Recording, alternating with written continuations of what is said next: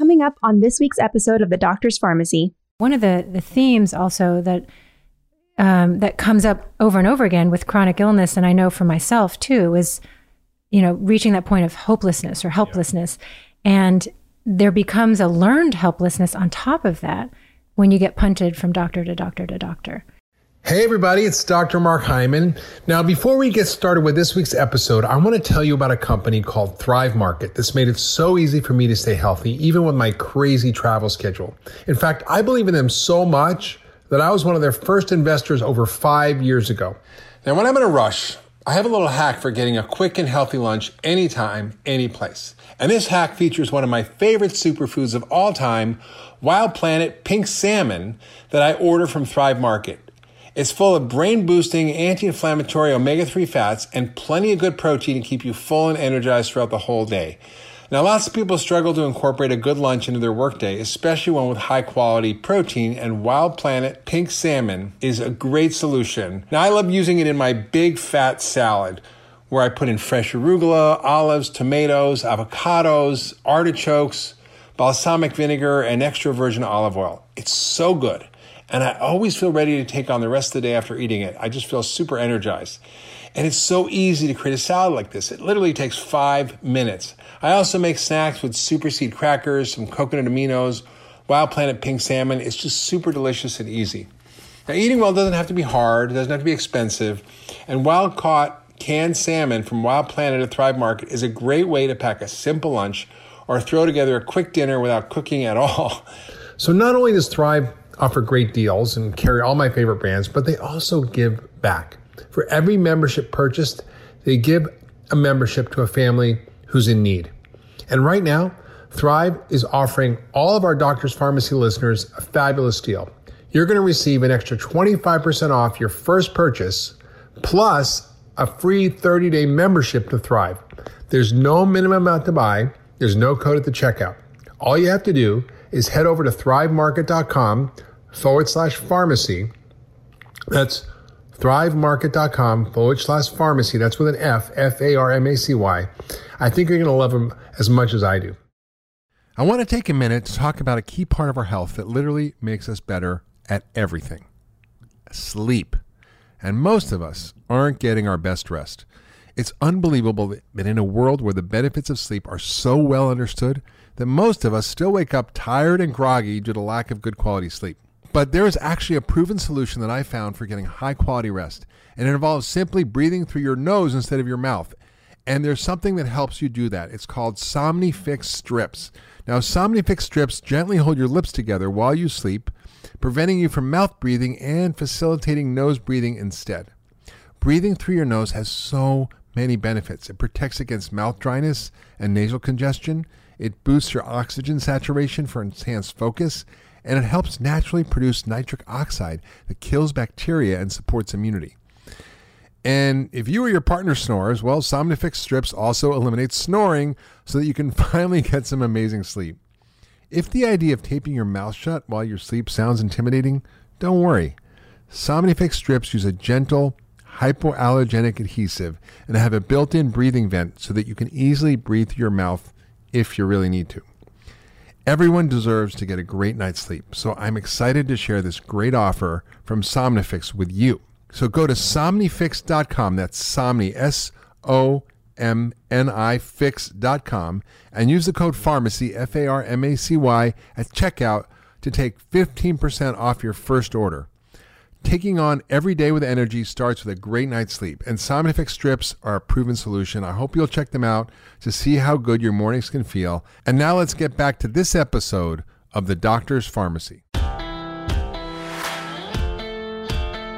Welcome to the Doctor's Farmacy. This is Dr. Mark Hyman, and that's pharmacy with an F, F A R M A C Y, a place for conversations that matter. And if you've been ill, if you know someone who's been ill, if you've had struggles with chronic disease like I have, and like our guest has, then this show is going to help you figure out a different way of thinking about it and give you hope because a lot of times when we get sick, we feel hopeless and that's not good because we actually have ways to think about disease quite differently. And our guest today is going to share, as a physician, how she's reimagined medicine for herself, as well as used a new medicine to help heal her chronic diseases. Our guest is Dr. Cynthia Li. She received her medical degree from the University of Texas Southwestern Medical Center in Dallas. She's practicing internist in many settings. She's been at Kaiser Permanente, San Francisco General Hospital, St. Anthony's Medical Clinic. She's served the homeless. She's worked in in very remote rural areas in China, helping with HIV patients. She's worked with partners in health and all kinds of amazing community based ways of healing people. Her personal health challenges have really led her to a very different view of medicine that we learned in medical school, integrative and functional medicine. And she now has a private practice in Berkeley. She's on the faculty of the Healers Art program at the University of California, San Francisco School of Medicine. And she's written a remarkable new book called Brave New Medicine. It's her first book, but it's an important book, as you'll see why as we have this conversation. So, welcome, Dr. Cynthia Li. Thank you so much for having me here. So we were just chatting before the show, and it was kind of remarkable hearing your story because it seems in, in a lot of ways we've gone down the same path, which is trained in traditional medicine, both suffered from a series of different chronic diseases, which were mysterious and strange that traditional medicine can't help with. And we both were in China and got sick. We both had GI issues and got sick. We both, you know, had mold in our houses and got sick. We both had Lyme disease and got sick. So it's kind of fascinating. And and uh, I just sort of want to unpack your story because you knew you had it everything. You had a great career in medicine. You have a fantastic marriage, beautiful kids, and then, like happens to many people, one day you're fine, and the next day you're not and everything falls apart and you had this mysterious symptoms that traditional medicine couldn't solve. Your test came back quote normal but you weren't feeling normal. Your doctors were confused. You were lost. You were in bed. You couldn't get out of bed with young kids and that's really the beginning of the change in your career that led yes. to discovering a new way to heal yourself. So can you take us through that journey and like where did you come from and how did you get here? Oh my like, God. Yeah. Well, first of all, um, this is not a journey I would wish on anybody. No. So, I mean, when we were comparing our comparing our, path, notes, I right? Thought, my God, you know, like I wouldn't, yeah, would not wish this on anyone. I mean, I know that millions, right, millions of Americans suffer from these kinds of mystery conditions that are very debilitating. So, this is not um, not a spurious experience by any means. Although, although many doctors go, well, we don't, we can't figure it out. Your tests are normal. There must must be all in your head, right? Exactly, exactly. And you know, and I went through that myself. I, my own health challenges did not fit my own paradigm. So for a long time, I was stuck in my head. Like I just need to get past it. I need to get past it. So to um, yeah, just to kind of go backwards a little bit. Um, about 15 years ago, I was a few years out of residency. So I was at this place in my professional life where I felt a sense of mastery, right? I, I just, I knew the studies pat, I knew the protocols pat. Um, you know, I, I was running ERs and just feeling like, okay, I've you got were a master of your craft. Yes, yes. And I felt really proud of where I had come uh, to in my life. And um, I had married the love of my life. Um, I did something really radical. I had always been sort of the good girl, the conventional girl, which is funny why you know I ended up taking this very unconventional path as far as this this culture is concerned. Um, I was yeah, I had a very conventional upbringing, and um, my husband and I, shortly after we got married, I did something radical, and we I quit my job and we traveled the world for six months. Uh, no itinerary, you know, just a backpack with you know a few uh, necessaries in them. And I felt so free and so, um, so alive. And after we returned, um, I I um, started a job at the county hospital where I was working with underserved patients and really found my calling. So it was during this time that I got pregnant. And again, you know, the pregnancy was easy. Um, nine months later, we had this miracle of a baby. We were thrilled. But it was three months after that that I started feeling off.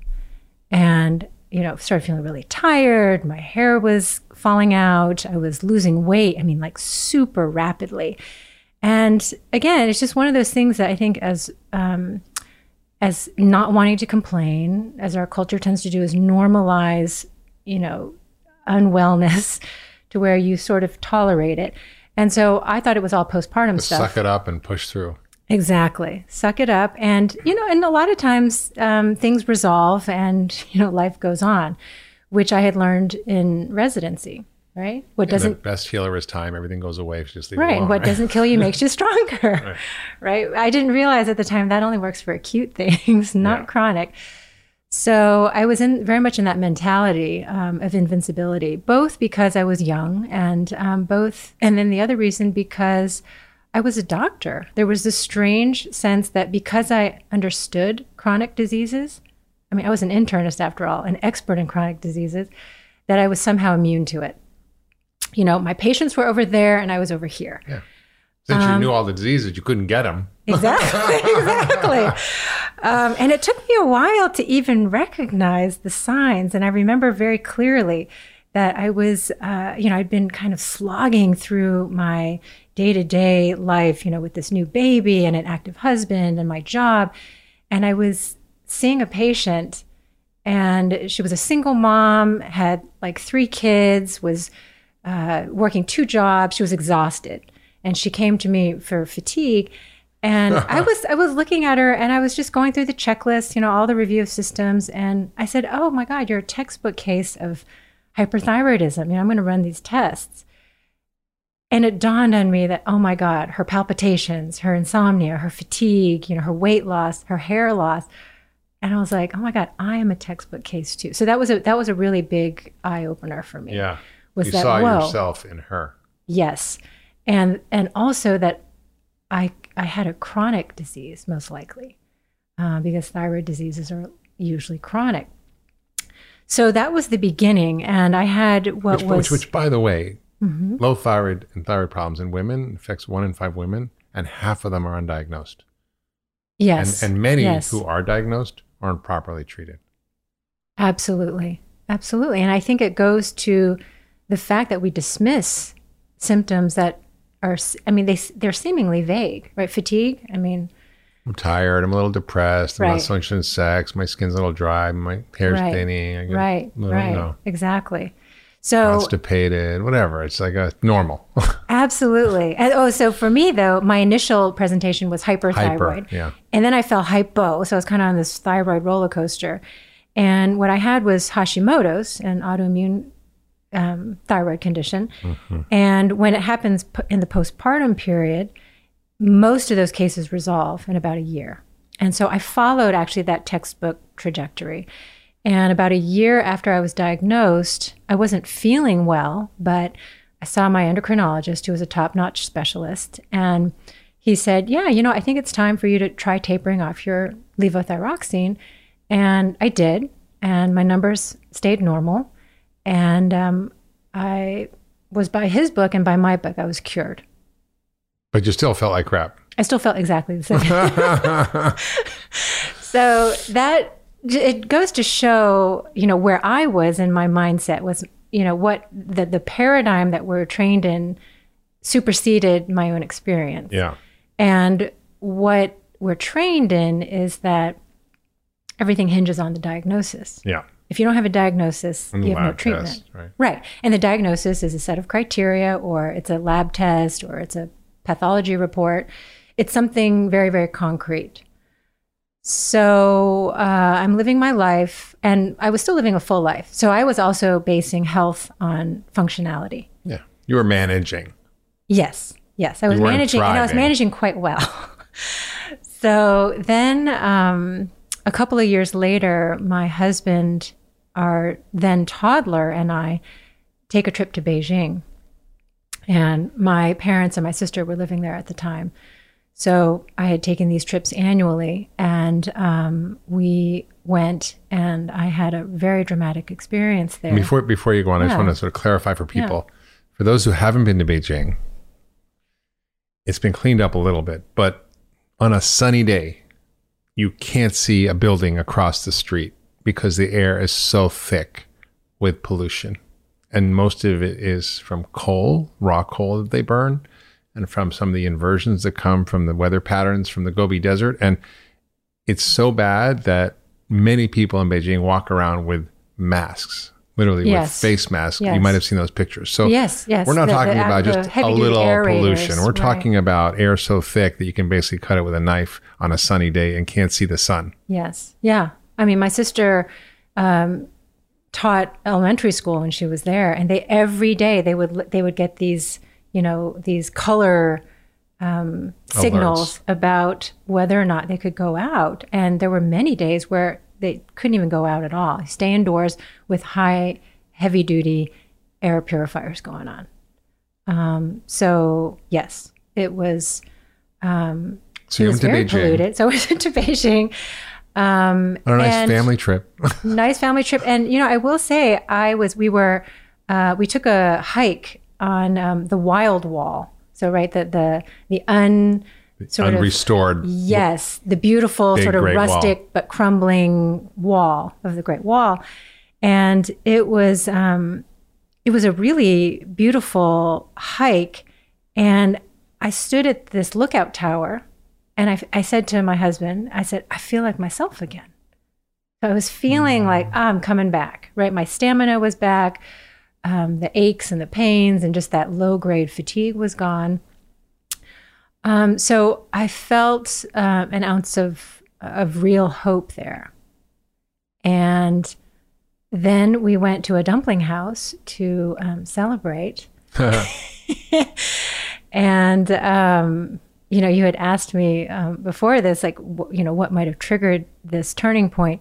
I don't. I was eating Dumpling disease. I don't know, but I was eating a ton of things, um, some of which were like tons of different kinds of fungus, right? Yeah. Mushrooms, like things that are, you know, can be immunologically triggering as well. Yeah. So I have no idea if that had any had anything to do with it, if it was just the foreign food proteins. Hmm. Um, but I was uh, having the feast of my life when I suddenly felt like I was going to pass out.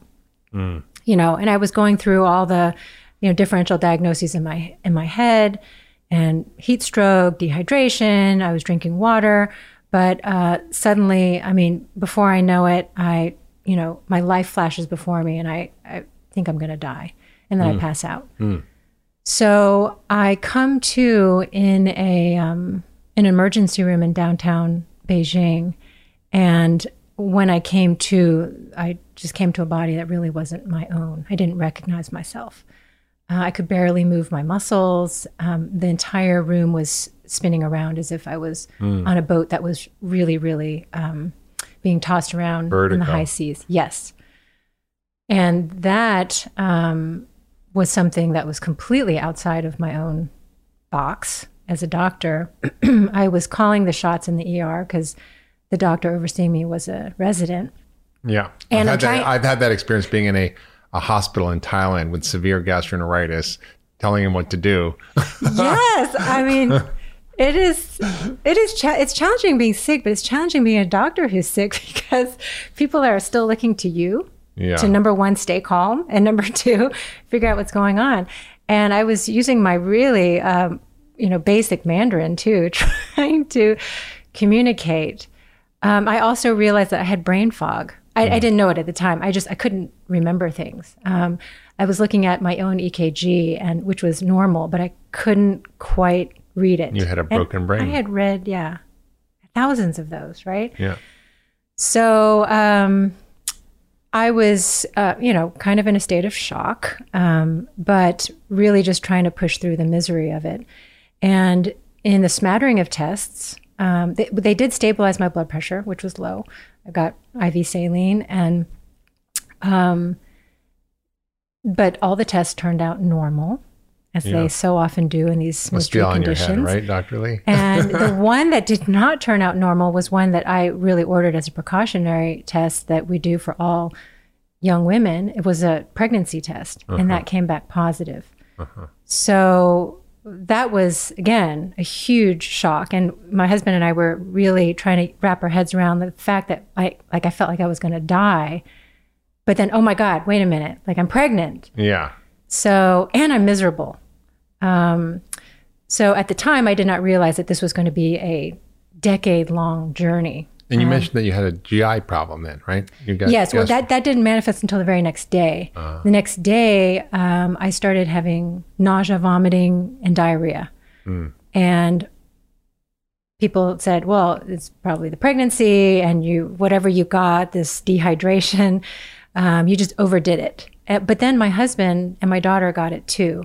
Uh-huh. So I realized, okay, you know what? There's a gastroenteritis going on. All of this was in hindsight, though. You know, I And you- wasn't so you even went from like literally the top of the mountain on the Great Wall, feeling the best you Literally, felt in years, literally. to like the worst you could possibly feel yes, yes. in a matter of days. Yes. And we were we were scheduled to get on our plane trip home like 3 days later after the ER visit. And um, I didn't uh, it was some miracle that I made it. But I had my first full-blown panic attack on as we boarded the plane because I was so weak and I was I barely made it on. I was in a wheelchair and I was thinking 13 hours, 13 hours. Like what if something happens, you know? I can't do this. Um, but but I made it. Um, I made it back home.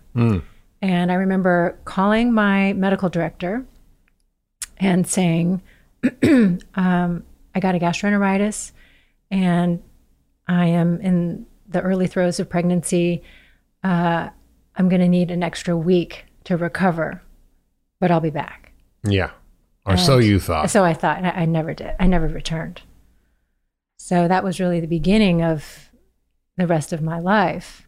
And um, it took me being housebound for two years um, to break out of that that paradigm that I knew.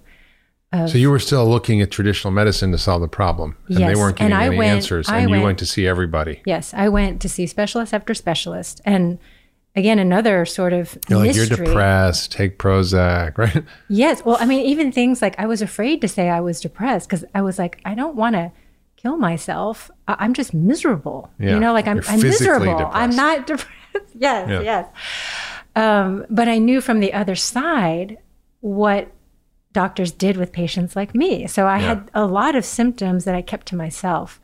what they did, meaning Meaning, yeah, antidepressants or potential, you know, a major psychiatric evaluation or um, getting stigmatized as a difficult patient.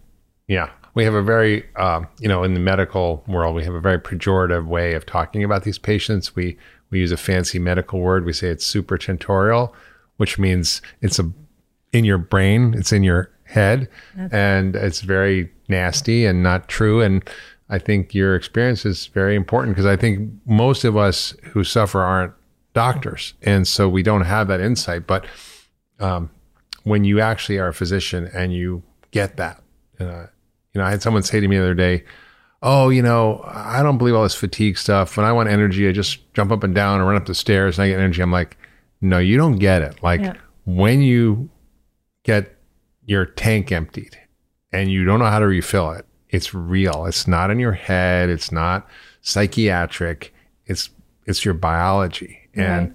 I had exactly the same experience. So I, I get it. And it's, it's sort of what led me to be a functional medicine physician and to tr- so be passionate about telling the world, which I think also why you write your book, Mm-hmm. sort of share with the world, look, look, like I'm a physician. I, I know the science, but I hit a dead end when it comes to the paradigm that we were trained in and I needed to find a different way. So, so tell us about how, you, can how I ask you, were you as hard headed as I was? I mean, did it take you?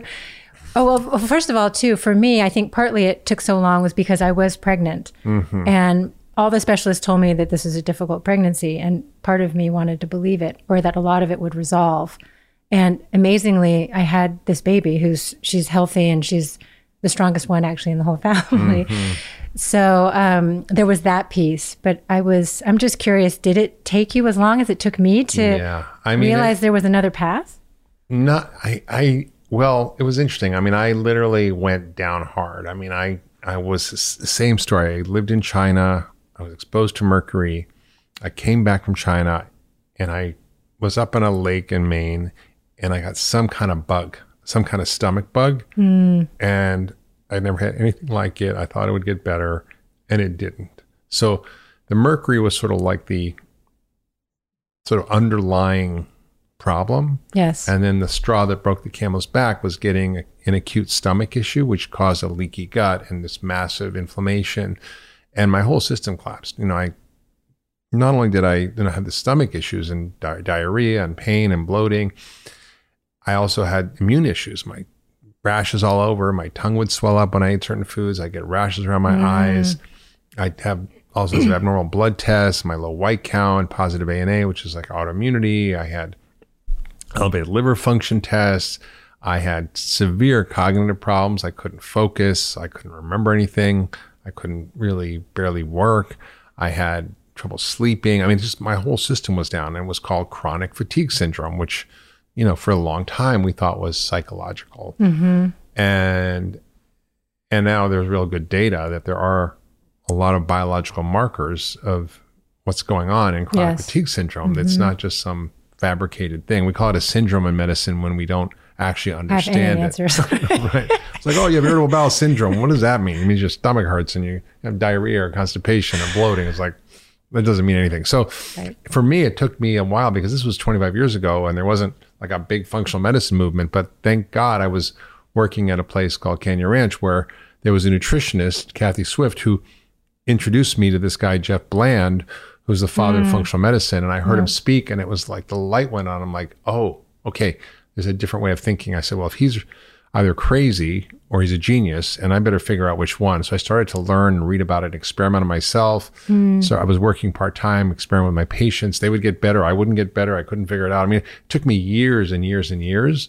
Uh, if I know what I knew now, then I would have gotten better a lot faster. But I didn't have all the information. I didn't have all the tools. I didn't know, but I did find a huge level of mercury and all sorts of other issues. So I think um, for me, you know, I was, I don't even not stubborn, but I knew, I knew, uh, like you going to specialist after specialist after specialist, that this wasn't in my head. Like I knew I wasn't depressed, like you said, although I felt depressed, I felt fatigued, I felt, you know, unable to cope or manage, but I knew it wasn't in my head. Yes, it was affecting my brain, but it wasn't emotional or psychological. I think you were, yeah, a step ahead of me. So I ended up referring myself to a psychiatrist um, because Well, I went there too. by that point, I wanted a diagnosis, right? I wanted something I could hang my hat on. Hey everyone. For those of you who know me, you know that I love to cook and spend time in the kitchen. It's truly a revolutionary act. And in fact, it's the gateway to your best health. I tell my patients that to enjoy and appreciate cooking with real foods is the best way to regain their health, which is why I'm coming out with a new cookbook called Food What the Heck Should I Cook? My team and I put together this cookbook with over 100 delicious recipes from real food. I think you're going to really love it. And if you want to learn more about it, just go to foodthecookbook.com right now, sign up, to get the free video instantly in your inbox of five steps to conscious cooking that I created to guide you through how to cook in your kitchen, all the secret tips I use. Or if you know that you really want to own the book, you can actually pre order it right now. So when you pre order and you show your proof of purchase, you're going to get really great bonuses, including four cooking videos of me personally cooking some of the best recipes from the book. You'll get a recipe ebook with exclusive bonus recipes. And you're going to get so many special offers from my favorite merchants, things like Vitamix, Wayfair, Thrive Market, and lots more. I'm so excited for you to check out my new book. So just go to foodthecookbook.com. Thanks, and I'll see you in the kitchen. And I hear this a lot from my patients too. It's it's giving a name to something somehow makes it more real. Hmm. And I had I had a moment in the bathroom. I remember I was coming out of the shower and I was feeling, you know, my heart rate racing and my, my blood pressure dropping, feeling like I was going to faint. And I was going through all my symptoms, and I basically diagnosed myself in the bathroom with chronic fatigue syndrome and dysautonomia, this the total dysfunction of the autonomic nervous system, right, which is the branch that controls largely unconscious vital body functions like heart rate, blood pressure, Right. digestion, you know, this it's like I really say, well, it's like air traffic control. Well, Right. but worse, but more serious because as Yeah. soon as it's gone, you you realize what it was sort of keeping together, managing managing all these right. moving parts. Uh, so nothing really felt like it was working um, it, within myself. And, you know, like you said, though, I mean, these are syndromes, and which kind of mean nothing. So I didn't want that. I wanted something to say uh, it's treatable. I would say the name of your disease isn't the cause of your disease. Right. right. Exactly. Dysautonomia exactly. just means your nervous system isn't working. Right. Chronic fatigue syndrome just means you're tired all the time. Right. Right. right you know, exactly. It doesn't tell you why. So um, yeah. So I did. I went to a psychiatrist. I think you know where a lot of patients like us end up one day. Um, mm-hmm. And she said, you know, something that made me almost laugh. You know, she said, "This is not. You're not depressed. You're not anxious. I think it's your hormones. I think it's your immune system." I mean, she was really actually going into the wow. systems. But at the time, Amazing. like I was like, well, but my endocrinologist, you know, said it's not my thyroid, and right. you know, an immunologist, like why would I go to an immunologist, you know? Right. And so, uh, so I kind of exited. And had I known about functional medicine, or even integrative medicine at the time, um, it would have been a much smoother path. But I, because I had to rebuild the paradigm from the bottom up in order to even get there, um, it took me many more years. Yeah. yeah. So how did you come out of it? So um, the first thing I did was uh, I went back to basics, and so I did. You know, I, I did not suddenly just start seeing an acupuncturist or start, you know, trying energy medicine or anything that's really alternative. I was like, okay, no, I'm a doctor. You didn't start off with crystals? No, I didn't. I didn't. Uh, and oh God, meditation was like, it was like pulling teeth. So, um, no, I went back to basics and I, I took out my um, pathology 101 textbook. Yeah. Right? Pathologic basis of disease. Robbins right? and Cotran. Exactly. That's the we all take in first, second year medical school. Right. And Kumar. Kumar was my pathology teacher. Oh, wow. So I took it out. You know, I still had it. Um, it was highlighted, dog eared. I mean, it, and it, it actually was good for me. Like if I know neuroplasticity, right, it kind of brought me back to this time where I had more of a sense of agency over mm-hmm. my life. Mm. So in that sense, it was also healing. I didn't recognize it at the time. Um, but I started reading about how diseases, how chronic disease develops, and you know about cellular repair and cellular injury. And I was like, yeah. wait a minute. And and they actually talk about this was you know this was published. I don't even know which edition, but you know, 20 years ago. Yeah. Where they say the one cause, one effect paradigm does not work anymore. Yeah. Right? Yeah. We're in this this complex yeah. living environment where nutrition matters, where environmental toxins. I mean, this is 20 years ago. Yeah. And they probably wrote that several years before that was published, right? So I started reading that and I thought, well, wait a minute. And and then that diseases are not defined by a set of criteria. Yeah.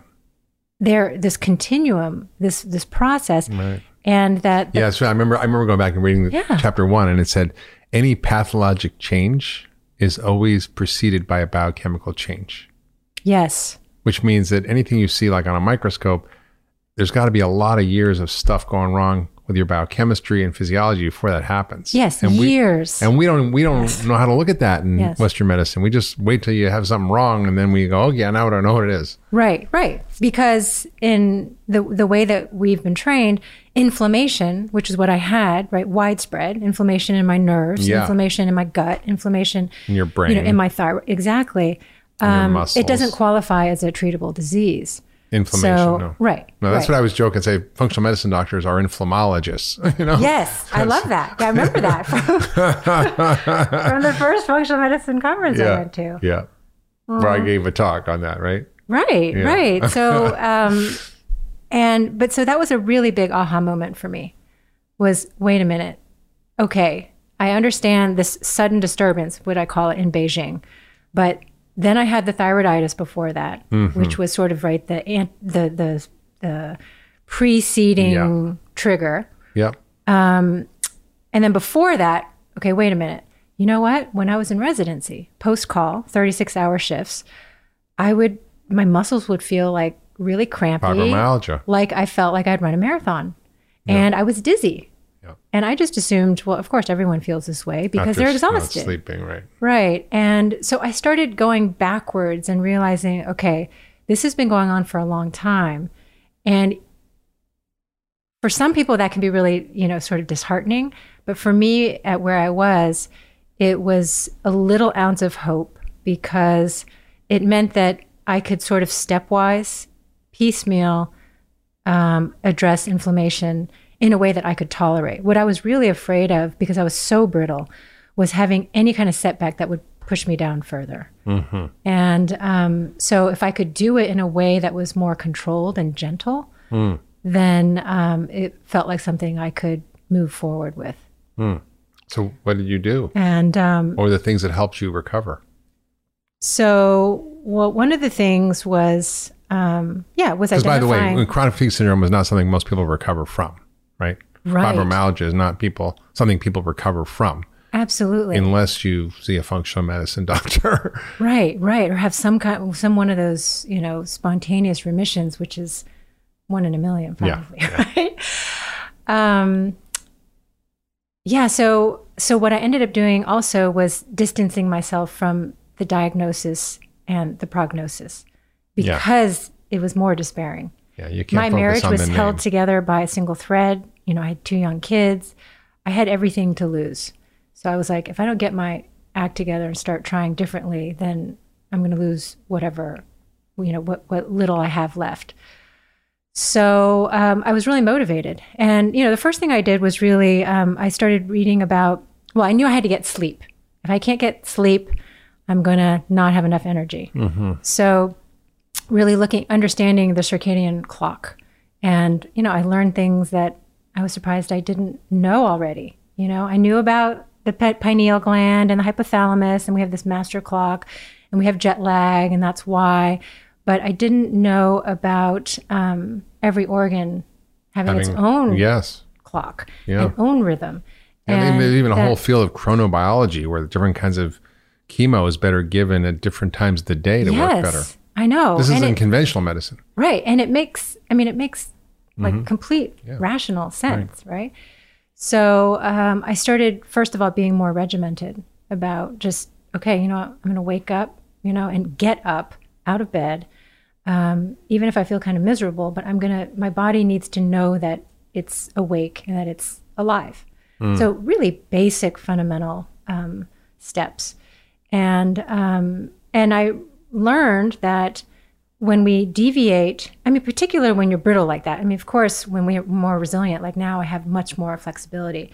But when when I was brittle, you know, any uh, when you stray away so often from a routine, it causes stress on the body. Mm-hmm. So I was like, oh, okay, this is maybe an easier way where I can reduce stress on my body. Yeah, rhythm. Yeah, we all it's live like, you know, my dog. Lives, right? I feed my dog at the same times every day. Right. Why don't I do that for myself? Yeah. You know, yeah. you know, and he gets walks now um, at the same time. Why don't I do that for myself? Mm-hmm. So um, it was. I started syncing myself also with my kids. Right, like okay, I'm going to take care of my kids. I can take care of myself at the same time. So um, I think that also as in that caretaker mentality, you know, as a mother or a partner or a doctor, is we we tend to put ourselves last. And mm-hmm. so it was mm-hmm. kind of time to put myself first, you know, mm-hmm. as my first patient. Mm.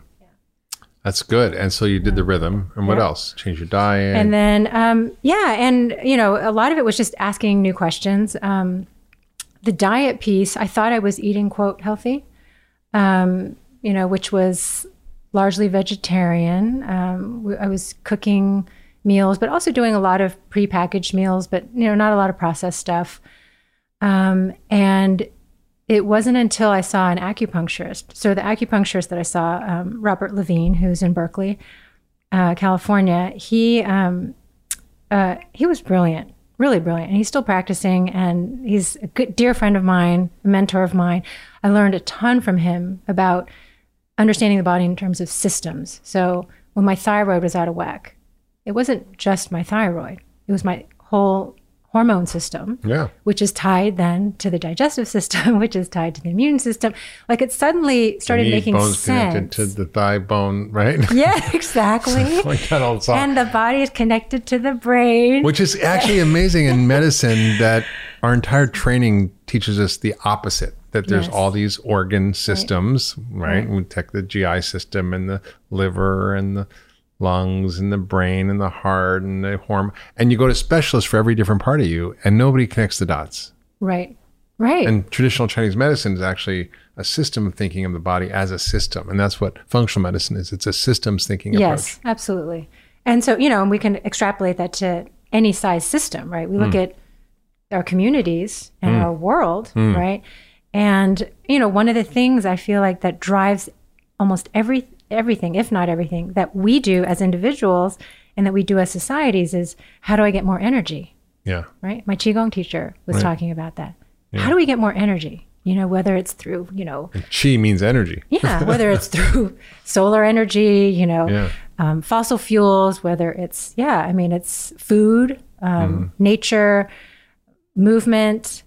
Um, so, you know, I began to shift my thinking in relationship to health and disease in a much more living, sort of embodied hmm. way. So the but the diet thing, he was the first one. He was like, you know, you're so deficient right now. Like, I think you need more meat, you Yeah. know, and you need more of these heavier foods. Like you're doing lots of salads, and you're doing which are great, but not for you right now. So I hadn't even thought about a personalized diet. Yeah, And I was like, more meats? What are you talking about? You know, Right. and this is before paleo days and all Sure, that. And sure. um, was so.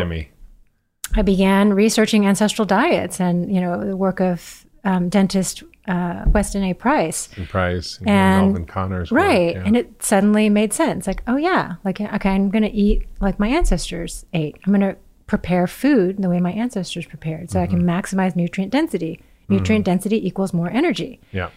Um, and then the gluten issue came up. Uh, you know, I was really skeptical Yeah. of it. You well, know, it's one of the biggest drivers of thyroid disease, Hashimoto's. yes, yes, and the celiac experts know that, but the endocrinologists don't. Right. So there's no crosstalk there either. Yeah. And this is in conventional medicine, right? yeah. Um, so, and I, I do remember asking my endocrinologist, like, what can I do? What can I do? And he said, nothing. You know, it's genetic. It's genetic. Oh gosh, no, it's Um, not. right, right. My, it's a genetic predisposition, yeah. but not predetermination. Yeah. And um, so the but the gluten thing didn't actually arise. I think I was partly in denial about it. Um, I you know there were lots of rabbit holes that I knew about, and I just didn't want to go down. As long as I was steadily getting better, it was my older daughter who she was five at the time. I was taking her to her first dentist visit, and you know I felt like as a family we ate pretty well. She didn't do a lot of sweets, and um, but she had not just one cavity at her visit; she had six cavities. Wow. Yeah. And I was floored. So, uh, you know, and the dentist kept saying, well, don't feel guilty, don't feel guilty, you know. And I was like, wait a minute. Like, I wasn't feeling guilty until you just said that. But um, it made me investigate like something else is going on. Like, I know how we eat, I know how she brushes, and I know cavities happen, but like six? It just, it didn't compute. So I started researching, and that's when I came across Weston A. Price's work uh, around um, the condition of teeth tied directly to Diet. Uh, diet. But then going deeper, and then in my research, I came across gluten and gluten causing enamel defects, gluten, you know, causing inflammation in the gut, which therefore could translate into Yeah. poor oral hygiene and or just conditioning of the gums and the teeth. And um, so that was just kind of another step in that process when I realized, oh, I got to go back. And th- again, this is not unconventional. This is Just traditional science. Hippocrates Right. said all diseases begin in the gut. Right. Yeah. So we're, we're just kind of going back. And I realized I have to learn, I have to learn how to heal my gut as another step. And did, you still have digestive symptoms after that initial gastroenteritis in China, or did it get better? Uh, it was they were largely uh, quiescent until I removed gluten. And I removed gluten, and I had massive withdrawal, Uh you know, diarrhea, irritable bowel, and you know, and again, this was kind of before the time that I realized I understood about detox and how healing happens. Is that often it gets Gets a lot worse. worse before it gets better, and that it could be a good sign. So I um, I was really frightened by how severe my my reaction was when I stopped gluten. So I was thinking it was a bad thing. Um, but then, you know what? I stuck with it. And a week later, it calmed down. And then my health improved a notch. So, and not only that, but, you know, we changed the way that our whole family ate. And um, my younger daughter, so my, my older daughter's teeth, like, you know, really basically resolved. I mean, they, they became really strong. Some of her cavities even filled, like, like they recalcified Wow. and uh, didn't have to get filled my younger daughter, um, who didn't really have any uh, thing that you know was alarming, but she she had like this perioral eczema, which is this dermatitis, which is very difficult to treat with It's often dairy or with yeast. steroids. I mean, which is how we treat most dermatitis. Anything um, red on the skin, they put steroids on it. So Exactly, like, exactly. Why is the skin irritated? Right, Coming from right. the inside, not the outside. So she had that, and she had she would get asthma when she got colds, and both of those Are totally related. totally resolved. Yeah. Off of gluten. Uh, Well, off of gluten, but also doing the ancestral diet. So off So- of dairy. Yes, Mm-hmm. yes. Yeah. And, um, you know, so it was just one of those things I was like, you know, you can't make this stuff up. And um, this stuff isn't written up. Um, and it's very individualized. So, But if know, you look so- in the literature, you know, doctors say, where's the evidence? Where's the evidence? Well, there's 900,000 papers published every year. Most doctors haven't read that many of them. Mm-hmm. And the truth is that most of the ones that are on these subjects are completely ignored. And when you put all the dots together, there's a pattern there in the data that suggests that these things are real, that there is something called leaky gut, that there is inflammation that comes from the microbiome, that, you know, foods do cause reactions in the body that lead to all these diseases, that heavy metals Yes. and toxins are an issue that cause disease. I mean, there's no lack of data. It's just not data that doctors pay attention to in the literature. right. And, you know, and it takes on average 14 years. I, I thought this, 17, I Oh, think. 17. Oh, God. That's for, on a good day. For information. That's on a good day. for I mean, information and research to translate over to clinical care. Yeah, I think that's on a good day. The guy, the guy who discovered that we should wash our hands before ch- uh, giving, you know, any surgery or uh, childbirth, was uh, basically ridiculed for suggesting that doctors could be causing their patients to get sick by not washing their hands, and he was basically exiled and ended up dying in sort of disgrace with no money and you know excommunicated from the medical community, Semmelweis, and it took 50 years for them to go, oh yeah, maybe we should wash our hands. Oh, my God. No. Where's the science on that? Right. Yeah, right. Well, it was just it was it was an anathema to doctors that oh you could suggest that a doctor would be causing their patients to die from childbirth fever because they didn't wash their hands. That's nonsense. You know? So that it is right. tough to change medical paradigms. Right. Right. But I mean, some of it is common sense. Yeah. We, we don't need science to show us that, right? Well, I mean, when they didn't know about bacteria, common sense was you know Yeah, that's true. That's true. Yeah.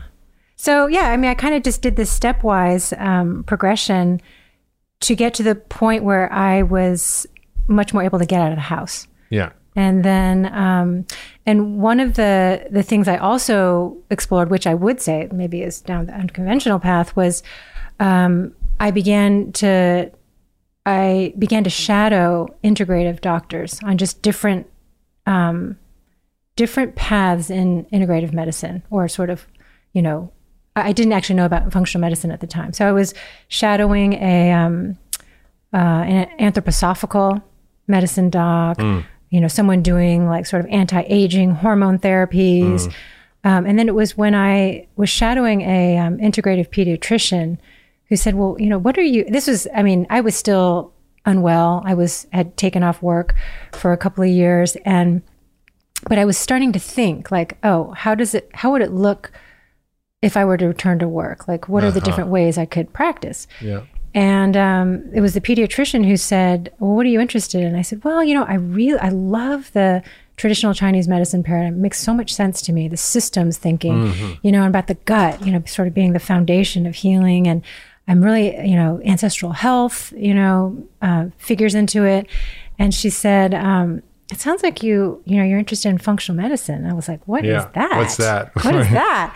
So, um, and she really strongly recommended that I go see the uh, take this course with the Institute for Functional Medicine. Yeah. So I, it was sort of a, a bone for me, right? Like I, I could, I was aiming to get healthy enough to be able to travel to go attend a conference, and so, um, and it came to Santa Monica, and I live in in the Bay Area, so it was it felt doable. It wasn't yeah cross country, and um, And I went and it was, I think I had that aha moment like you did when you, you know, listened to Jeff Bland. Mm-hmm.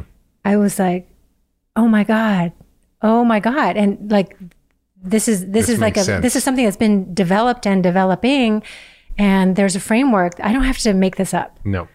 Um, so it was a it was a really important uh, turning point for me.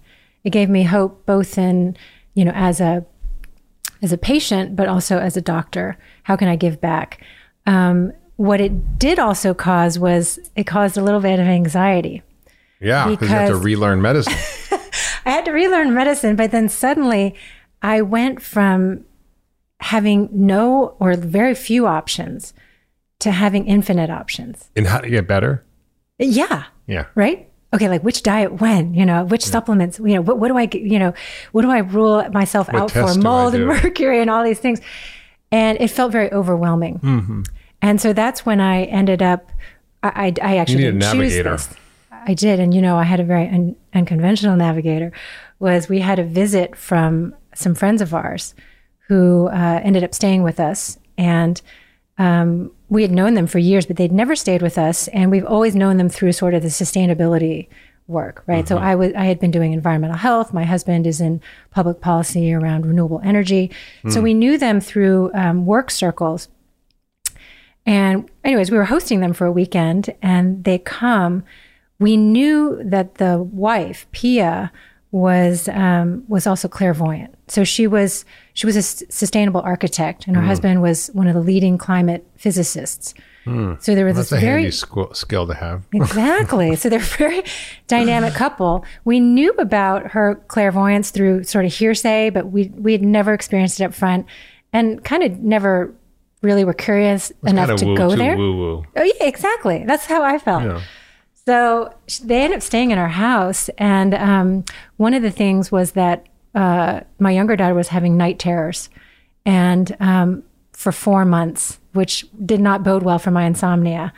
And we had tried everything. I mean, and and actually gone out kind of on an alternative limb too. Right, she was doing like chamomile drops and um, you know uh, some homeopathy. Uh, but nothing really touched her. And so Pia walks into her house and she starts coughing coughing, coughing, and uh, and she said, you know, there's something uh, there's something going on. The energy in this house is really heavy. You know, do you guys feel it? And we were all looking at each other like, okay, woo-hoo, you know. Right, right. And uh, she said, well, but it's really heavy. And so she she said, okay, do you mind if I just walk around? So she's walking around, and she said it's heaviest in the girls' room. And so, you know, nothing opens your mind like desperation, right? So, Sure, right. so I Well, that's just, why I said- say I people, just- people only change when they have, uh, when they don't have NEP syndrome anymore. You know, NEP syndrome is not enough Yeah. pain. Yes, yes. When people have enough pain, they're going to do whatever. right, right. And you hit that dead end, right? So uh, I just said, I said, you know what? Maybe it's heavy because Sonia, my daughter's been crying every single night, right? And she said, well, wait a minute. She said, no, no, no. It's the other way around. Sonia's crying because she feels the heaviness too. And I'm like, okay, whatever. So she goes off to Whole Foods, of all places, gets a sage wand, right, with a smudge stick, which Yeah. I had never heard of before. Yeah. It's a Native American And- way of clearing right, energy yeah, from a room. exactly. So she just goes around. And she said, "Well, you, ha- it's really important that you come with me. You're the lady of the house, and your intention really matters." And I'm like, "But my intention is I don't actually believe what you're doing." She said, "No, no, just just say whatever doesn't belong here needs to leave." And the the thing that really um, convinced me to do it with her was well, first of all, it was low risk. I mean, there was right. I'm always looking for little- high potential gain, low risk. Little sage around the room. Exactly. Never hurt anyone.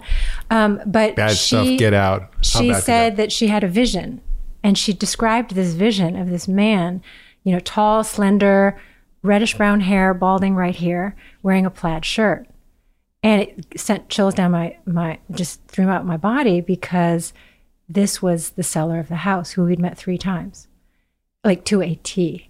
Wow. And so she he said- had died. He had not died. He had moved out, but he had not wanted to move out. And she said, That's just what keeps coming to me when I look at the energy. And I was like, Okay, whoa, weird, but okay. Like that's really spot on. Yeah. So we just walked around and, uh, you know, and I was kind of just being very um, sympathetic too. I, I sympathized with the seller, right? That he had to leave his home. Yeah. So, um, you know, but, but I, I was, I wasn't holding my breath. And from that night on, Sonia slept soundly. Amazing. I mean, you know, to this day, she's an incredible sleeper. So, you know, and, and then there was still part of me who was like, well, you know, there's no control. You know, how do we really know? Maybe it was coincidental. But before Pia left, what she did was she said, um, I, I actually approached her and I said, well, if you can lift the heaviness in a house, can you lift What's like wrong with me? can you lift the heaviness in my body? you know, I mean, I'm much smaller than this house. And uh, she said, oh, you know, it doesn't work quite like that. Um, and she said, but I can do one thing. I can teach you how to develop intuition, which I had never heard of. I did not know that intuition was something like music or art, like you can develop Practice it. yeah, you can practice it. And she was very pragmatic about it. And she said, no, no, this doesn't mean you're going to be clairvoyant, right? But it just means that you can learn to, to open this other side of your brain that has probably been closed off for a long time because of your training and your upbringing. So I, um, so she taught me how to do that. Um, well, she taught me what I needed to do to begin to practice to open up to that. And a lot of it was, it was so basic. It, a lot of it was just silencing my analytical mind and being in my body. And that second part was the hard. Well, actually, they were both attention. really hard. They were both really hard. Yeah. Silence the analytical mind, being in my body um, because my body was so uncomfortable. Yeah. And so she said, you know, you can only heal something that you are connected to. You can't heal something you're dis- detached from. Mm. So that was healing on multiple levels, both that I had to inhabit my body, which was probably one of the biggest um, steps in terms of healing, not being afraid of it, but going into it. And then also um, learning how to read sensations for as messages and not just symptoms that Yeah. you know were making me miserable. Yeah. Yeah. I always say yeah, the So- smartest doctor in the room is your own body if you listen to it. Absolutely, absolutely. So the intuition piece came in incredibly handy when I was introduced to functional medicine. I wasn't really practicing it um, because I was doing steadily better. And then I, Were you trying some of it on yourself? I was trying some of it on myself, but like it was, it was, you know, I mean, you know how it is when you're like, it's like, you know, someone wants you to play a piano piece, you can't even read the notes yet, and it just it's laborious. So I wasn't, um, I wasn't motivated. But then I go to the intro to functional medicine conference and saw all these tools, um, but then felt overwhelmed. And then I was motivated to practice intuition. And I really learned to use intuition to guide me. Like, how do I choose what to do next? Um, is this the right diet for me? Um, is gluten really, you know, is it something that I can return to, or is it something that I really need to stay off of strictly? So um, it began to, it made that navigation much easier for me. And um, and it's something that I encourage my patients to, you know, to develop if they're interested. It's it's simple. It just takes a lot of repetition and quiet listening. So you found, you know, one of the causes was gluten, right? Mm-hmm, And toxins you got from China that you Yes. worked on getting rid of. Right. Was there anything yeah, else So I did that- a lot of detoxes. Um, so you know, I learned how to balance my hormones. Hmm. Um, I think my hormones were really out of whack after that that incident. What does that mean? Well, my my estrogen and progesterone levels were really low, so um, I, you know, for a while I actually took bioidentical hormones to just support my system so I could get strong enough, just to help balance out the immune Sure. system. Um, and then as my whole system got stronger, I was able to really wean off of those. And, and just last year, even like 14 years later, I actually completely tapered off my thyroid medicine as well. Wow. So I didn't know that was possible. Yeah. Um, Amazing what happens when you learn how to take care of your body. Amazing. Yeah. Yeah, I Really mean, so functional medicine is an incredible roadmap. It's really about thinking differently about disease, and it's what Mm-hmm. you said. It's about understanding the body as a system where everything's connected, where there are root causes of things that we can get to, where there's things your body needs like rhythm or the right food to help it restore balance.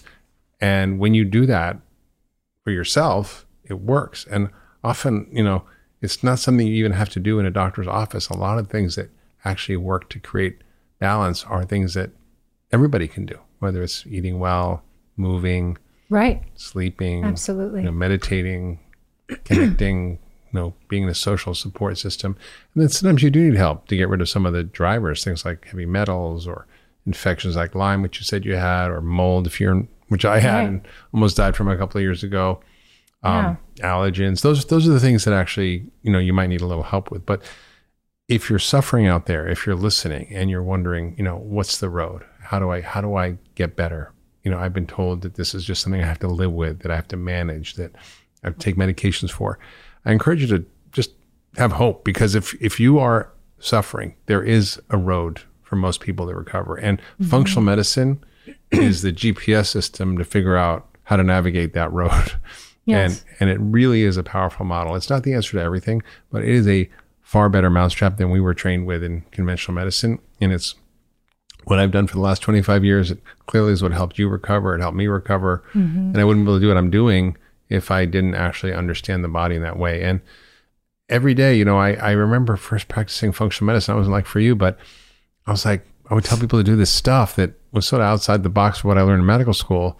And they'd have severe migraines, you know, 25 times a month, or they'd be you know, having severe irritable bowel, or they'd have, you know, an autoimmune disease. And, and I would tell them to do, you know, change your diet, do this, do that. And they'd call me back six weeks later or whatever. And they're like, I'm better. And I'm like, you are really? I, I say the same. I'm like, what? That worked? Okay, fine. You know, I was like, I I really took me years and years to expect yes, that people would get better because I was like, well, I don't know what I'm doing. I'm just going to try this stuff, and it seems to make sense, and it's not going to hurt them. right, right. People just recovered, and it just was amazing to me. Yes. I mean, I had a woman the other day who came in with vestibular migraines, which is a terrible kind of migraine where your head is spinning, you're in mm. vertigo. It's like you were saying you experienced. Yeah. She had severe migraines 25 times a month. She had severe other, quote, other symptoms. So she was seeing the neurologist for that, but they weren't worrying about her gut. And she was having severe bloating, fluid retention, you know, digestive issues. Mm. She had anxiety. I mean, she couldn't even come in my office without the door being open. wow, And she was a really smart young woman who wanted to go to be a nurse practitioner. She was a nurse. And it wasn't in her head. And she was on all these antidepressants and psychiatric medications and anti anxiety medications and uh, vertigo medications and migraine medications. you know the drill. and I'm like, well, and then medications to counter those side effects of those medications. right. And so, yeah. you know, I just followed the basic map of how do you help people restore health and function. And for her, I was like, well, you know, she's got a lot of inflammation going on. I could see her. She was swollen. She had fluid retention. She had gained a bunch of weight. And, you know, I, I wasn't treating her migraine. I was helping restore her gut function. yes, And I was helping her, you know, eat a diet that was anti-inflammatory. And I was helping her with certain nutrients she was low in. And, you know, I, I never really had a patient like this before, you know, that was that severe, that had vestibular migraines. And in functional medicine, it doesn't matter if you've never seen the disease before, because if you follow, if you follow the principles of removing the stuff that's causing a problem and adding in the stuff that creates health, the body knows what to do. It's super smart. It's right. like- the body figures it out. yeah, right. We don't so- have to. no, and so I, I just Yeah. you know fixed her gut. She had really bad. I gave her stuff to clear out, you know, SIBO. She had bacterial overgrowth. Uh, she had like fungal overgrowth in her gut. So I cleared all that out. I restored her gut with a, a gut health shake, which contained you know polyphenols from cranberry and pomegranate and green tea, and gave her probiotics and prebiotics, and you know just fiber and things to help her mm-hmm. gut mm-hmm. a few basic nutrients, got her you know, on an anti-inflammatory, gluten, dairy-free diet. She came back six weeks later. I didn't recognize her. I mean, Wow. she all the fluid went out of her body. She was bright and alert. She was funny and had not had a migraine and was you know symptom free. Mm-hmm. Her gut was completely better, and she was off the medication. Mm-hmm. That's amazing. That but I don't. I don't want to discount also the fact that you acknowledged her and validated her. Yeah. Right. I mean, which is a huge piece Yeah, of I'm like, you're not crazy. You saw know, her. Yeah, I right. saw her. Right. I mean, she was in bed, and she. I mean, I could tell she wasn't a malingerer or she wasn't a Right, whiner. right. But she get. It's easy to dismiss these patients and go, well, it's just you know they're just psychological or whatever. Just give them some meds and kick them on Right. But then they're psychological because they feel miserable. Right. right. Well, that's very important. I mean, right, right. I'm like, wait a minute. Like, okay, we your call body these isn't things. working, like- your brain isn't right. The gonna work. difficult patients are the ones who are really suffering, right? That's Yeah. why they keep coming back. That's why they're irritable. That's why. And you So, and your doctors called you a difficult patient. Yeah, I mean, I called myself a difficult patient. And, you want to be know, a difficult patient. but um, but it's the difficult right. It's the difficult relationships that force us to grow. I mean, Mm-hmm. we have to start asking the question, like, wait a minute. And I would say it's like any other relationship, right? Even if one person is the one who's sort of being dismissed and is kind of miserable, I mean, both people in the relationship know it's not something's not Yeah, working. that's right. So even before I got sick, I knew that the tools that I had in my doctor's bag were really limited. I, I already knew that, but that's kind of the best I could do. Yeah, but you didn't know what else was out there. Right, And I think, you know. I, I mean, you and I both had the experience of being knocked to our knees in order to figure out a different way. I, Yeah. I don't wish that on all our medical colleagues. No. But I do wish they would understand that that the paradigm that we learned is only part of the story. Yes. And that, yeah, everything I learned in medical school is useful and I use it and I rely on it. But there's another meta layer Yes. of understanding how the body is organized because those are just the piece parts like what does the puzzle look like when you put it together Mm-hmm. that's what functional medicine is and it's such a powerful model it's what we do at the ultra wellness center in Lenox. you know i've uh, three other doctors two PAs five nutritionists and we work with people from all over the world we've like you know probably over 70 years of clinical experience together. And it's just amazing the kinds of things that that people can recover from. And now you're doing that in your own practice. You've written this great book brave new medicine which is a really fabulous story about how you as a physician understood that there's a different way to heal your illnesses and your autoimmune disease and all this weird nonsense that we don't know how to deal with in medicine. Right. And sort of just what does it look like, the lived experience? Um, you know, to your point though, I mean, um, I um, right at the end of my book about this essay, this famous essay called Arrogance back in, I think it was 1980 in the, the um, New England Journal of Med- Medicine editor at that time, or he had been retired, Ingelfinger. He was dying from cancer and had written this uh, very provocative essay where I mean, he was talking about arrogance at the time, and I would say it's prob- arrogance is probably not the, you know, not the vice of today. I think it's more um, just not seeing, right? Not seeing or denial. it's a little bit of hubris a little bit of denial A bit, right? um, and he had posed the question: What would what would medicine look like if one of the prerequisites for all doctors entering medical school was that they had a serious illness? yeah like what would it look like right yeah and so yeah would there be more empathy? Would there be more belief? I mean like this this one of the central questions in my life has always been around belief yeah. right? Like what is true and what is Yeah. not true? How do we make ourselves believe things if we don't? Yeah. Um and yeah and like how do how do we start with that like as a doctor? Like just believing all patients. And That's really important um, because, you know, as physicians, we were subliminally trained to have a dismissive attitude to many categories of patients. You know, if you had irritable bowel, well, that was in your head. Or if you had chronic fatigue or fibromyalgia, or if you had, uh, you know, even more serious illnesses like Crohn's or colitis, well, that was psychological. Yeah, it manifested physically, but, you know, these were trouble patients. Right, right. I mean, which is so ironic and unfortunate. I mean, for everyone. I mean, like I know for myself and many of my colleagues and friends that I know went into medicine to alleviate suffering. Mm-hmm. And, you know, how much of it are we perpetuating? And, you know, one of the, the themes also that, um, that comes up over and over again with chronic illness, and I know for myself too, is, you know, reaching that point of hopelessness or helplessness. And there becomes a learned helplessness on top of that when you get punted from doctor to doctor to doctor. Right. So are we perpetuating illness as well through this system? And, you know, I, so yeah, would I want doctors to go through this? I mean, hell no. But, you know, so I sort of turned that question on its head. Like, what would medicine look like if doctors nurses, healthcare practitioners had an immersion in wellness.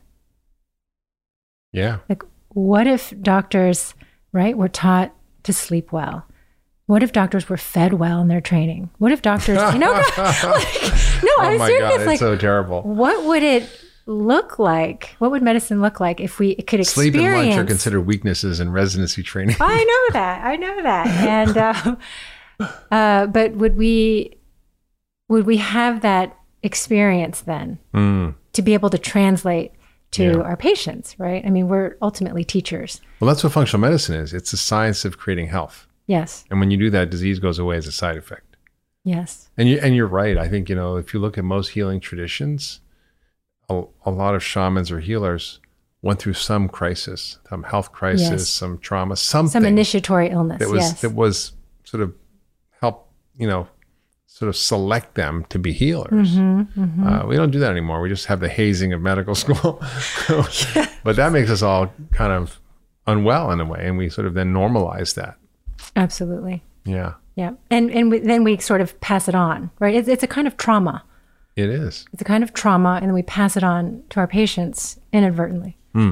So how do we break that cycle? And you know, I would say one thing though, just to um, to bring up related to that in terms of my healing was it was hard for me. I mean, even when I found functional medicine, um, I just it was e- I, I just had such little energy that it was easy still for me to have uh, hope. Fa- I called it hope fatigue Yeah. right to try another Try thing to try else. again and what i ended up um, discovering that was easier was to release so instead of sort of going you know trying to think positively trying to be optimistic which were things that um, You kind you of know have to surrender to it. Absolutely. I mean, because it those qualities feel like sunlight to someone who's suffering from a migraine, right? Like I know I need that sunlight, but it is killing me right now. Yeah. You know, my husband was this sort of embodiment of resilience and confidence and optimism. I couldn't stand to be around him. You know, it was stressful uh, from where I was. And so what I ended up stumbling across was, oh my God, like I'm carrying around a lot of grief. Okay, yes, I've got, you know, my lost identities and time lost and all this suffering, but like, you know, all this stuff came out, right? I went to a grief ritual. I didn't even, I didn't know those things existed. But, Yeah. you know, back generations ago in cultures, those like soul detoxes, Yeah. right? Like how do we do that? That's right. like it's not a body. I love that soul detox. How much That are we so carrying Yeah. that is subconsciously programmed into the way our DNA folds, you know, into the way Mm-hmm. our our uh, neurons are wired, and so, you know, and grief is in, is non-discriminate. So, like, I Mm. thought I was going for my health, you know, just the loss of the function of my body, Yeah. and all this stuff came out, cobwebs, right? Just, um, from childhood, from you know residency, relationships in the past, and and then the shame, the shame of having these this mysterious illness, Yeah. The the shame of being a supposed to get doctor who cannot figure it out, Yeah. and um, that was really really healing. So then, as as you say, like as a side effect, what ends up filling up that space is health Yeah. right? It is, oh, I suddenly become more optimistic. I, I have more hope because there's space for it. Yeah. It's not something that I have to will myself in order Yeah. to get because I couldn't do that. That's amazing. Yeah. And so you you've taken all you've learned. You've been through you know so many different cycles of struggle, and you've Yeah. recovered and come back on top. And you've Yeah. written this book. And and you know what's beautiful is you know it's really your your story, but it's an inspiring story, and it's a it's it's um, sort of a window into both sort of how in traditional medicine we kind of miss the boat a lot of times, and how you can on your own become empowered to sort of find a brave new medicine. Uh, but you also share at the end of the book, you know, 15 steps that are about healing, about how to care for your body and how to heal. So in a way, you sort of sort of make it really simple for people in how to actually create health for themselves. Can you take us through those? Yeah. So, I mean, a lot of the steps were um, uh, ones that we covered. And so the way that I um, sort of live through the experience of my healing journey is, um, you know, was really through the journal that I kept. And the journal was um, something that I'd kept since I was a little girl. And so when I began, when I sort of made that shift, like I've got to try differently, go back to pathology 101, review inflammation. Okay, what's my first step? Like this is going to be my experiment. I'm an N of one. I'm my own doctor. I'm my own patient. Life is an experiment. Step number one: ask new questions. Um, and so then, you know, number two, I think was the resetting my inner clock. Right. Mm, number three. So right, I kind rhythm. of, um, yeah, I just build it stepwise as I'm living through uh, my healing journey. So it's a how-to, but it's sort of but it's an really organic. Detailed. I mean, it's really beautiful. Yeah, it's simple. yeah. Like, how do you set your rhythm? How do you sleep? You know, Yes. how do you give yourself permission to receive and have people help you? Right. Right, right. Which was, yeah, it was really challenging. Yeah. Um, because you know I stopped driving for a, quite a while, and yeah, most people were just like, "Oh my God, that's just horrible," you know, like how do you get, a, you know, you can't even get around. And you know what? I started thinking about like who who can I carpool with? Yeah. Who can get a ride? from? It ended up being a strange community building Yeah. experience. And we can do it ourselves. I can do it myself. Right. And then I realized also I don't have to live my life so fast, right? I mm-hmm. can slow things down. I can wait for a carpool. Um, so there's a lot of things I think that happen with healing, like for instance, a diet. I might prescribe a diet that's that's healing for myself or my family or my patients. And maybe it's less about the diet per se than just getting them to connect to their food Right. right? Getting them to connect to their bodies and they're paying attention and they're treating themselves with love. Like, you know, so how much is that? Right. Um, Beautiful. You have yeah. get a daily dose of nature, detoxify your house and yourself. I mean, these are, and it's really well laid out and very simple. It's almost like you've taken all the concepts of functional medicine and traditional Chinese medicine and everything you know about healing and integrative medicine, put it into really very practical, simple Yeah, things. And some of them yeah. are kind of strange, like let your intuition tell your thinking Mm. mind where to look next, right? So now that's a, that's a quote from, that I took from, um, uh, Jonas Salk, right? One of the inventor of one of the polio vaccines. Yeah. And that was another thing that was, um, was sort of reassuring to me when I, f- when sometimes when I thought, well, I'm getting too woo woo out there, but really looking at scientists, you know, forefathers of modern medicine who were, they, they let their intuition sort of guide their discoveries.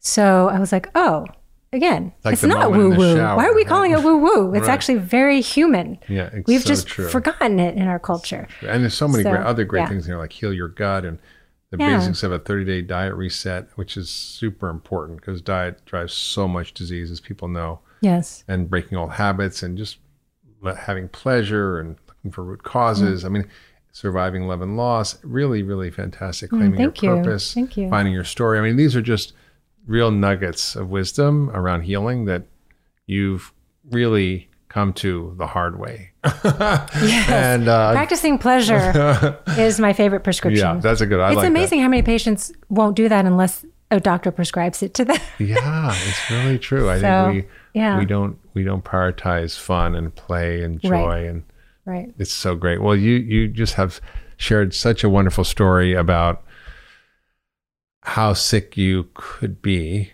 how sick we get, and how much illness there is, and your own road out of it.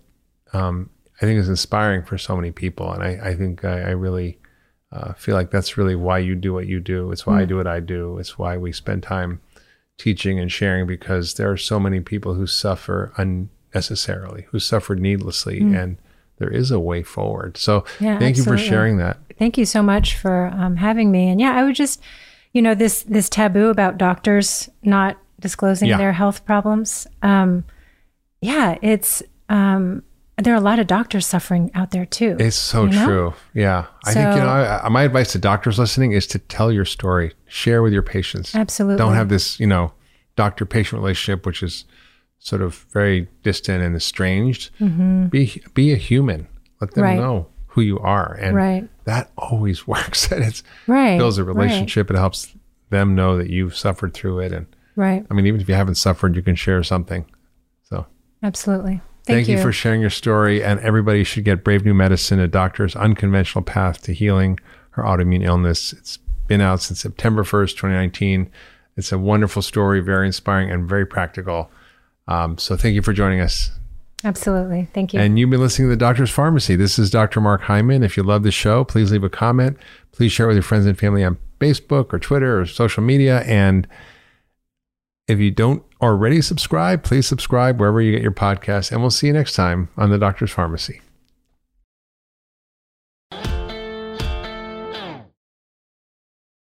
So, two quick things. Number one, thanks so much for listening to this week's podcast. It really means a lot to me. If you love the podcast, I'd really appreciate you sharing with your friends and family. Second, I want to tell you about a brand new newsletter I started called Mark's Picks. Every week, I'm going to send out a list of a few things that I've been using to take my own health to the next level. This could be books, podcasts, research that I found, supplement recommendations, recipes, or even gadgets. I use a few of those. And if you'd like to get access to this free weekly list, all you have to do is visit drhyman.com forward slash picks. That's drhyman.com forward slash picks. I'll only email you once a week, I promise, and I'll never send you anything else besides my own recommendations. So just go to drhyman.com forward slash picks. That's P-I-C-K-S to sign up free today.